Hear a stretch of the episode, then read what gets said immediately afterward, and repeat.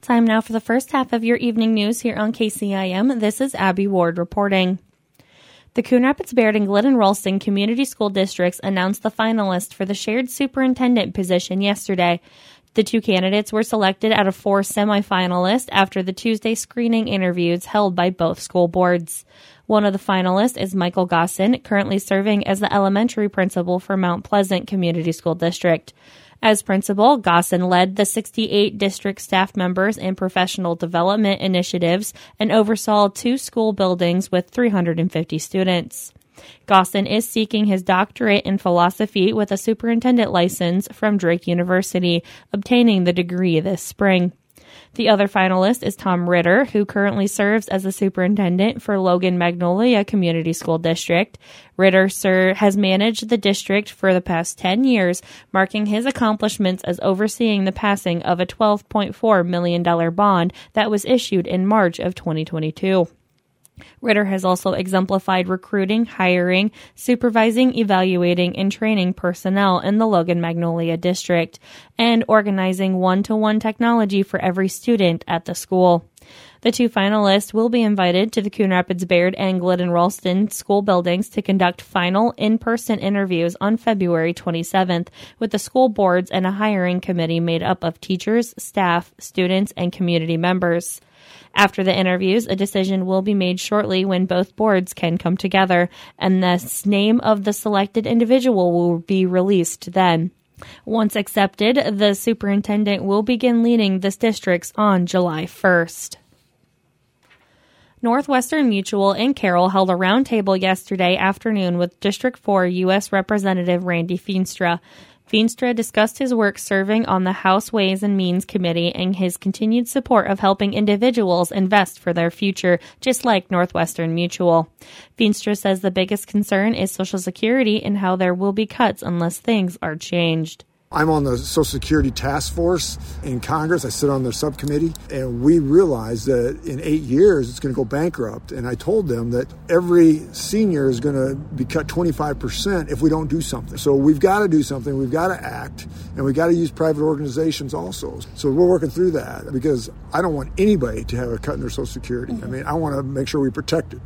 Feenstra says Social Security should be an addition to money saved from individuals over their working years.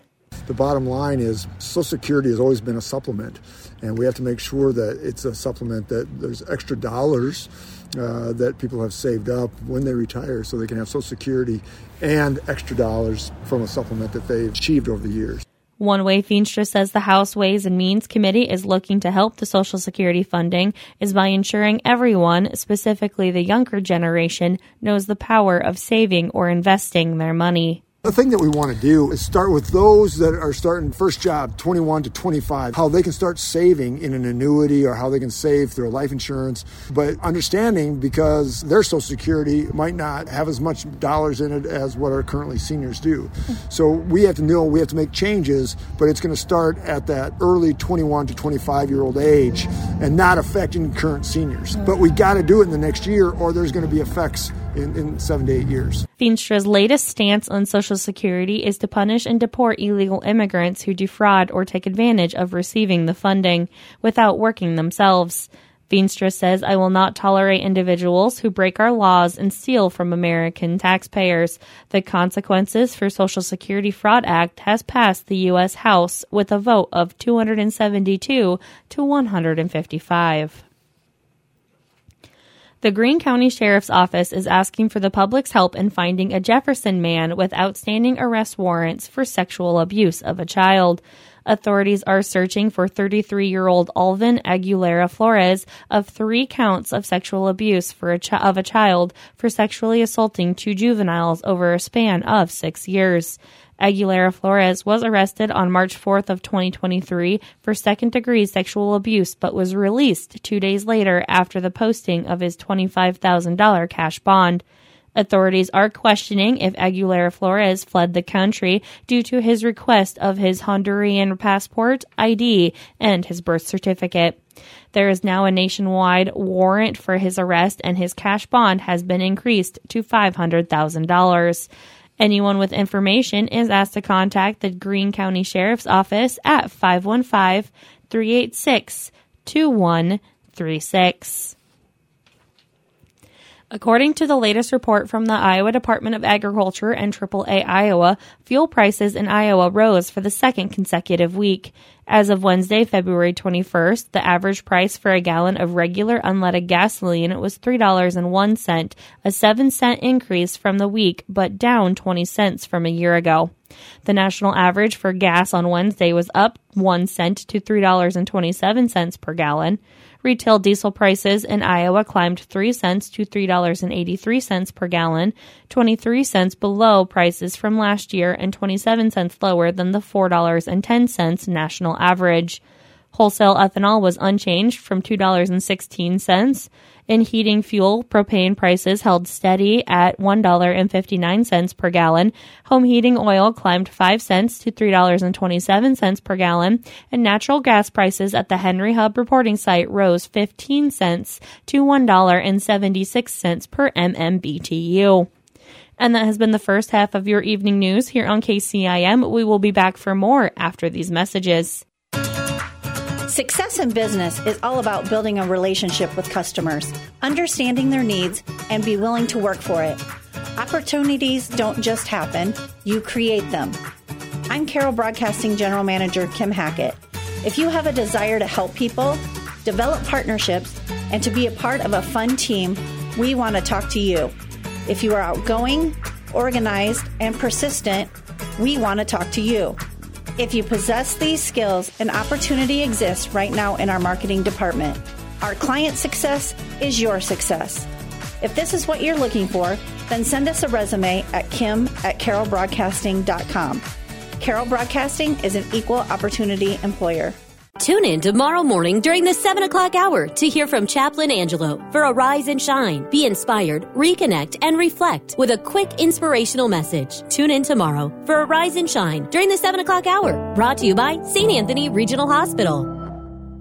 Time now for the second half of your evening news here on KCIM. But before we get into those stories, let's take a look at a quick weather forecast with some weather facts. So tonight we're looking at mostly clear skies with a low around 32, wind gusts as high as 21 miles per hour. Tomorrow, increasing clouds with a high near 48, breezy with gusts as high as 24 miles per hour. Friday night, mostly cloudy, then gradually becoming mostly clear with a low around 22. Winds could gust as high as 18 miles per hour.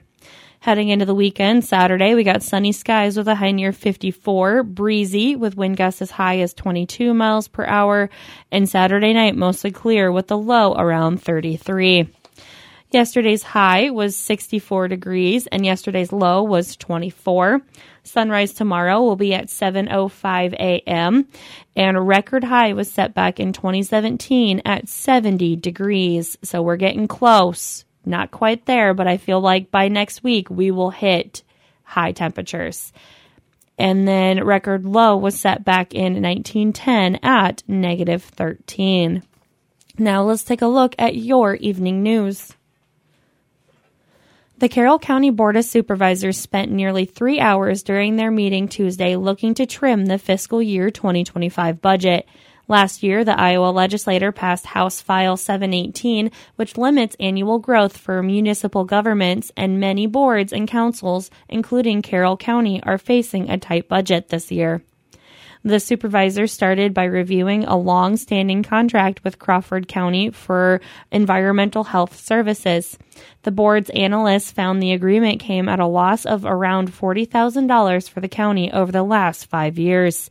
Environmental Health Director Carrie Kersey says the state is partially to blame for changes to service reimbursements to the county. In 2015, when that changed, how we had a couple really low positive years and then went went negative. And I'm not going to say that that's the entirely the reason. Obviously, salaries have gone up, insurance goes up, gas prices have gone up, all this stuff goes up. The 28E agreement with Crawford County has existed in its current form for over a decade. The supervisors indicated they are not dissatisfied with the contract, but it needs to be updated to protect Carroll County taxpayers. The board then looked at nonprofit funding requests later in the meeting. Board Chair Stephanie Huseman says this is a difficult discussion, but something has to give when the budget is squeezed. When I go home and I have to do our bills, if it's a tight month, guess what? I'm not donating. I'm not giving money away. So we do really, there are areas. This is a tight year. This isn't, oh, we have it, we can shift money and we can shift levies and we can play with things. No, this is a tight year. And I really hope everybody takes that into consideration. One of the first requests looked at closely was Carroll County Growth Partnership's $87,400 request for fiscal year 2025. None of the supervisors supported the full request. Suggestions ranged from level funding to 82,400 to as low as 70,000. District 2 Supervisor Mike Anderson says supporting economic development is a priority for the board, but the supervisors and taxpayers need to know how that money is used. I showed my frustration last year and obviously had multiple meetings with them because of that. And one thing is I wanted accountability, same thing she mentioned. Uh, I had a few, I think maybe two months of emails of uh, stuff that was going on. And after that, it was crickets. So I'm not against economic development. I understand business. I understand what you have to do to keep it going, but I just want answers. CCGP is coming off one of its most active years in recent memory, which including the launch of Hub 712, RAGBRAI, and the state baseball tournament. The supervisors agreed to maintain level funding, but with the exception that CCGP would provide regular updates to the supervisors concerning economic development activities. Requests from the county's nonprofit daycare centers were also debated at length, resulting in fund reductions for all three. It was a similar situation for the county's libraries, which were reduced from last year's funding amounts. Senator Chuck Grassley is leading the effort in the U.S. Senate to permanently reauthorize legislation that bans the manufacture, ownership, and sale of firearms that do not contain enough metal to set off metal detectors or x ray machines. The Undetectable Firearms Act was first passed during the Reagan administration and has been reauthorized by Congress three times since then. Grassley says since 1988, the Detec- Undetectable Firearms Act has kept Americans safe by ensuring plastic guns can't be snuck through security. It's an important and common sense measure that goes a long way to protecting our airports, government buildings, and other public spaces. Allowing it to lapse now would be a mistake. The most recent reauthorization of the legislation will expire on March 8th and is not included in this year's National Defense Authorization Act. Grassley introduced the legislation with Senator Jack Reed. A link to the bill's full text can be found with this story on our website. And that has been a look at your evening news here on KCIM. This has been Abby Ward reporting.